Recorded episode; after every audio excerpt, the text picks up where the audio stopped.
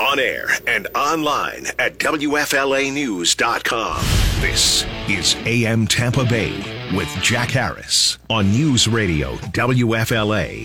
five fifty-four and Rory O'Neill on board here, our N B C News Radio reporter. And uh, Rory, the Justice Department has announced a major international cryptocurrency enforcement a- action. Uh, is this a sign the agency's taking a closer look at the market after the F T X collapse?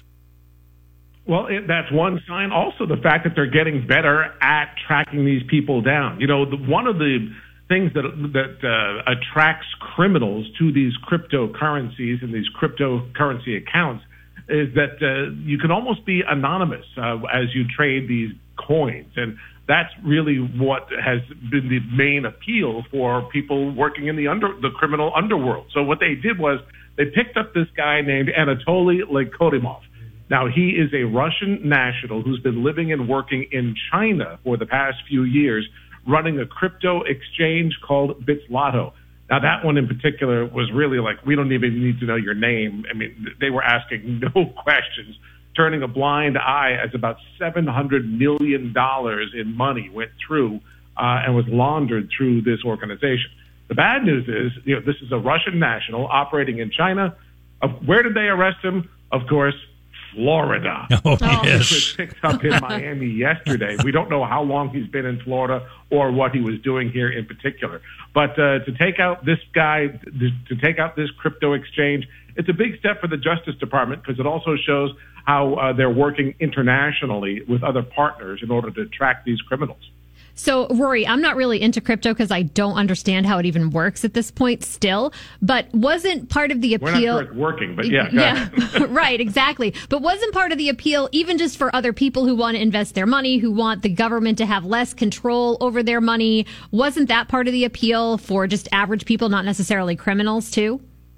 Right. You know, currencies, when we think of currencies, we think of dollars or euros or yuan, you know, something that's backed by a, a government, whereas these cryptocurrencies are typically are, are blockchain. They're they're made by computers. They exist out there, uh, but without the supporting the support of a government to sort of back up the value. To some, that was attractive to move away from cryptocurrency, to move away from government-backed currencies.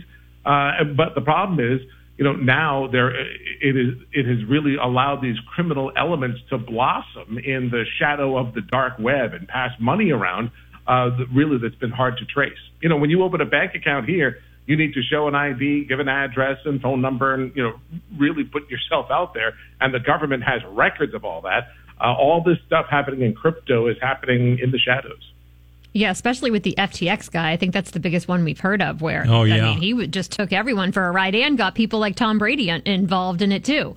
Yep. Right. So sure. Now we can only hope that uh, these guys were trading in crypto coins uh, and exchanges that went bankrupt so that they lose, these criminals lose seven hundred million dollars, hopefully. Well, let's hope so. Rory O'Neill, our N B C News radio reporter, on Twitter at Radio Rory, and we will talk to you tomorrow.